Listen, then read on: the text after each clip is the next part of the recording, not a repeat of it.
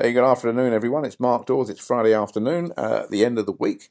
I just thought I'd, I'd, do a little podcast for you because I've had a couple of interesting conversations with people this week, and it's to do with accreditation, actually, training accreditation. And one of the conversations I had was with a really interesting and intelligent guy because he's doing his due diligence and looking into the training that they're currently doing in their organization. And it, one of the things that cropped up is there's certain techniques that the training provider is teaching as a matter of course as part of their package that he doesn't need or he doesn't want taught. And there's some other things that he wants adapted and some other techniques he has specifically for the type of client base they have that he needs the training provider to actually deliver for him, which is different to the current syllabus they're doing. And the reason he contacted me was he's been told by the training provider that they can't change the training program because if they did that, it wouldn't be legally defensible.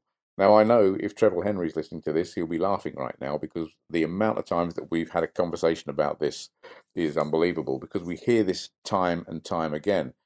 Uh, and the fact of the matter is, is if anyone, including us, was delivering training that didn't meet the needs because it wasn't in line with a training needs analysis or an assessment of risk, then it's not legally defensible anyway.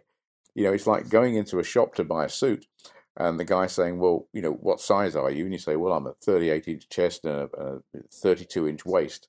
And the guy saying, "Well, I'm ever so sorry. The only suits we have are a 44 inch chest and a 28 inch waist. Um, you'll have to fit inside the, the suit." You know, or going to a shoe shop and saying, "Well, I'm a size nine shoe. I'm sorry, we only sell size eight. So there's something wrong with your foot." You know, you, you get stuff that's fit for purpose. You buy stuff that fits. And I still find it bizarre today that people can't change or adapt their training programs to meet the needs of what the commissioning agency requires. And sometimes as well, the, the, the myths and misconceptions that are bound with this create a problem for the commissioning agency. So if any commissioning agency engages someone to do the training, doesn't matter what that system is, and this is including ours, if that training is not fit for purpose, then they're liable if something goes wrong. It's not necessarily the training provider that's going to be hauled into court. It's going to be the commissioning agency, the organization that commissioned the training, for not doing their due diligence in making sure that the training meets the specific needs to control the specific risks and, and provide the service that's required by the organization. And you know, I, I, just, you know, when I had the conversation today with this guy uh, and he told me what he was doing, I actually said to him, I said, Look, I've, I've got to stop you here.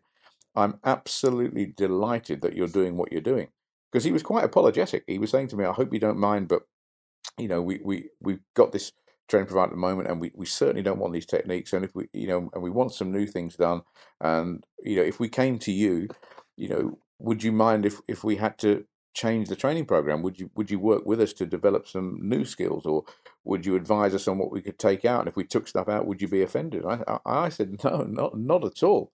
That's exactly what you should be doing. And I, I said to, to, this person, I said, oh, I just wish more people are doing what you're doing today because it would make things a lot safer all the way around.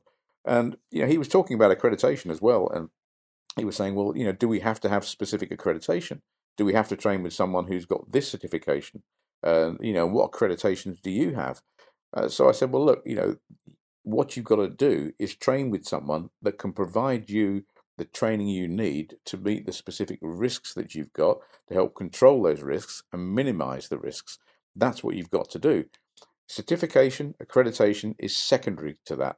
Now, I can speak from my experience that I've when I've done cases for court, done expert witness work, accreditation and certification is hardly ever brought up.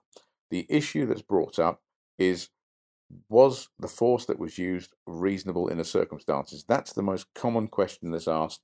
And when I get asked to write reports for court, that's the question that I'm I'm I'm asked in, uh, to answer in the report. You know, was the force used reasonable in the circumstances? So, you know, if you are a commissioning agency listening to this, you know, you need to make sure that whoever you engage do your training can provide you with training that meets your specific needs. And if that training provider needs to change the training program, to add stuff in and leave stuff out, that's what they need to do. Forget about accreditations and certifications, including ours. You know, they're great to have because it proves you're working through a structured process and that you've got internal and external quality assurance going on.